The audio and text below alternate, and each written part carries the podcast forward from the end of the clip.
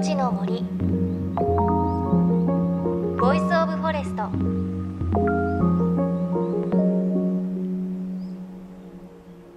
おはようございます。高橋真理恵です。さあ8月ももう終わり夏のね終わり近づいてきてしまいましたね。そんな中私先日宮城県の石巻に行ってきました。9月10日まで石巻では Reborn Art フェスというアートフェスやあと音楽を楽しめるフェスが行われているんですがそこに草間彌生さんのアートなんかがあって見てきました。水玉のお花のアートだったんですがすごく素敵でした。でそのアートがある場所が牡鹿半島という半島の五番所公園というところだったんですね。でこの日あいにくの雨だったんですが本来ならその五番所公園からは綺麗な海が見えてそれをね背景に草間彌生さんのアートが楽しめるという場所ということでちょっとお天気悪かったんですがまたお天気ねいい時に行きたいななんて思っています。牡鹿半島これからの季節もねおすすめかなと思います。さあ JFN38 曲を結んでお送りします。命の森 Voice of Forest。この番組は鎮守の森のプロジェクトをはじめ全国に広がる植林活動や自然保護の取り組みにスポットを当てるプログラムです。各分野の森の賢人たちの声に耳を傾け森と共存する生き方を考えていきます。さあ今週も引き続き北海道の自然体験レポートをお届けします。私たちが今回訪れたのは北海道の東道東。特に今回は道東からオホーツク海に突き出た半島。知床半島にも行きまして世界自然遺産知床の自然を目いっぱい体験してきました。野生のヒグマが暮らす知床の森その空気感をぜひ感じていただきたいと思います。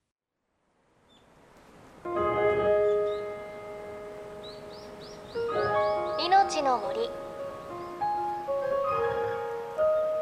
Voice of Forest。では知床午後ガイドウォークを案内していただきます。ガイドの畑谷さんにお話を伺います。よろしくお願いします。よろしくお願いいたします。今日いいお天気ですね。そうですね。ちょっと暑いぐらいですね。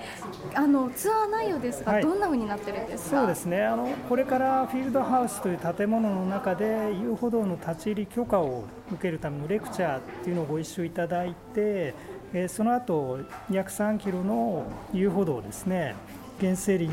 ですとか5つの湖を巡って、えー、自然解説をしながら散策してまいりますそれから今の時期はですねヒグマが非常に多い時期ということで安全対策のためにガイドツアーの限定利用になっていますじゃあこう知床の自然にこう2時間40分ぐらいですか、ね、触れられるって感じですかね？ねはい、わかりました。よろしくお願いします。よろしくお願いいたします。命の森 Voice of Forest 引き続き北海道の自然体験ツアーの模様をお届けしていきます。今日は知床五湖ガイドウォークのレポートです。世界自然遺産の知床。冬の流氷が運ぶ栄養が海と山を豊かにして命の輪を結ぶ土地。エゾシカトドシマフクロウなど希少な生き物たちによる多様性が評価されて世界自然遺産に登録されています。そして何よりちらっとね触れていましたが知床の森は世界的にもヒグマの生息密度がトップクラスというヒグマの住処でもあるんです。今回のガイドツアーはそんな知床の原生林に囲まれた大小5つの湖。知床5湖を巡るツアーだったんですがツアーの冒頭もまずヒグマに関するレクチャーから始まりました。あの実は私たちが参加した前日も2匹のクマが現れてツアーが中止になったんだそうです。ということでちょっとドキドキしながらツアーはスタートしました。まず私たちは知床ナチュラリスト協会新羅の畑谷正樹さんのガイドで森へと入りました。えこれから2時間40分ぐらいになりますのでどうぞよろしくお願いいたします。じゃあこちらから出発しましょう知床五湖ガイドツアースタートしました。知床五湖地上遊歩道入り口ということで。こうやって音を出してクマがいないこと確認してるんですね。はい。はい。ビビってるの私だけ？すごい。もうここはレクチャー受けた人がこうガイドの方としか一緒に入れないところというところで今ね両脇に笹があってもう結構50センチないぐらいの遊歩道を歩いてますがレクチャーでね結構熊の動画を見たのでちょっとドキドキしますね。よいしょ。えーちょっとここで立ち止まりますけれどもでこの左側にある笹の中にですね大きな、えー緑の葉っぱが見られるんですけれどもこれはそんなクマの食べ物の、えー一つになっています多分名前はねご存知かなと思うんですけどあの水芭蕉はいなんですね。でこれがあの里芋の仲間で根元を掘り起こすと芋があるんですけれどもこの芋の部分がクマの食べ物になっています。でこの水芭蕉が生えてくるのはちょっとこう水があるような湿地帯なんですけれどもね意外と知床半島にはこの湿地帯が少なくてですねここは5つの湖が点在している周囲に特に雪解け後多く見られるんですまだあまり手を今年はつけてないですけれどもこれから前日まではこの状態だった全く手をつけられてない状態だったのが翌朝来たらあらかたほじくり返されているということもねあります。あ This is, まだ歩いて10分も経ってないところですけどヒグマの食べ物が豊富なんですね。ちょっと緊張する。は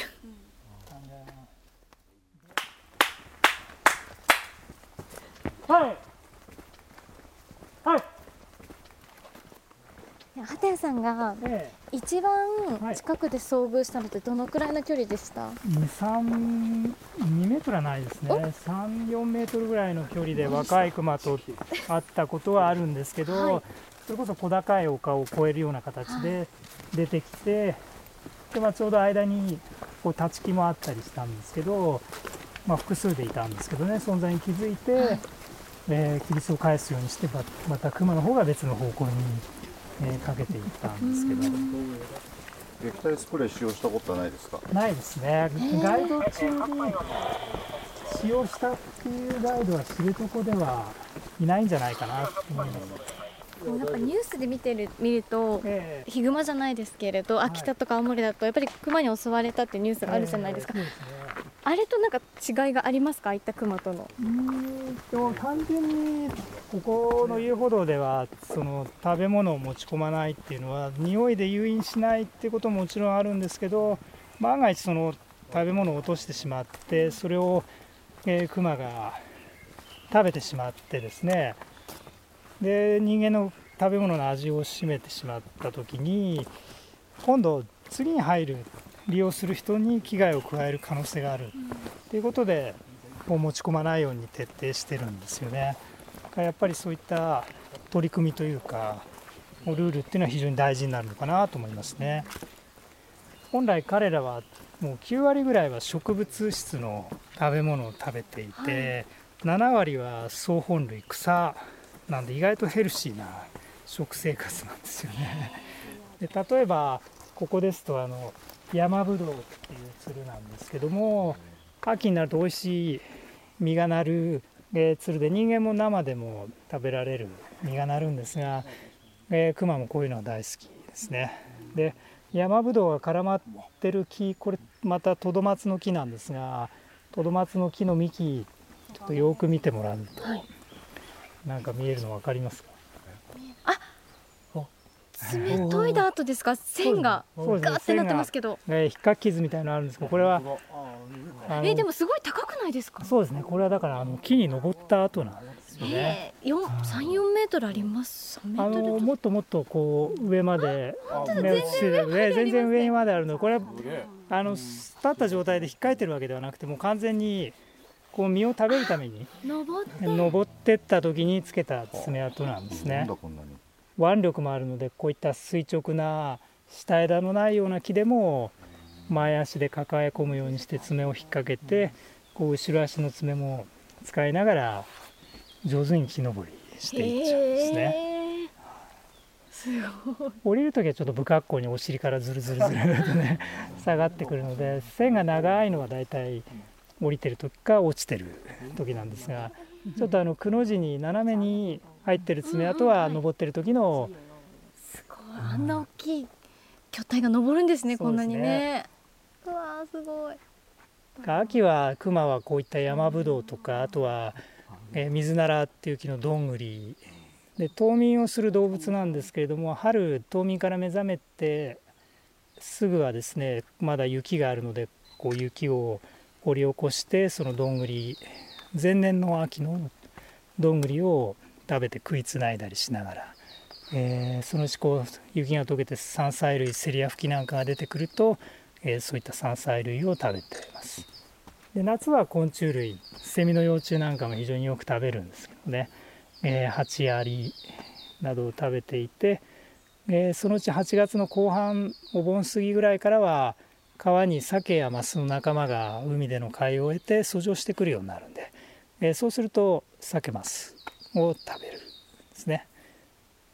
昔から北海道のお土産っていうとあの木彫りの鮭を加えたのが有名なのですごいたくさん食べてる印象があるんですけど全体のメニューの中ではすごく低いパーセンテージであるデータでは0.4%ぐらいだったっていうクマもいるんですけど、まあ、期間が限定されてるのもありますんでね。ただもうたくさん食べられる時期はメスのお腹の卵のところだけきれいにかじり取るような贅沢な食べ方をしてます。でそのうち秋実りの秋あの木の実がなるようになると、えーこういう木の実類も食べる。すごいグルメな動物というか季節の旬の美味しいものをよく知ってるような。大体人間それでここまで登るんですもんね。そうですね。結構執着を感じます。よね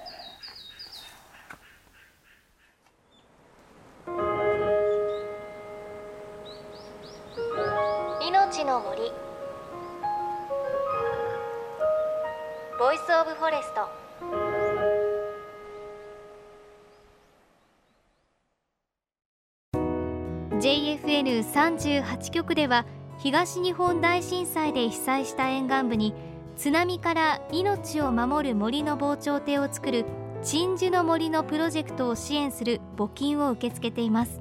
この命を守る森づくりに取り組んでいる AIU 損害保険株式会社では中小企業を災害や事故から守る損害保険のラインナップビジネスガードを提供。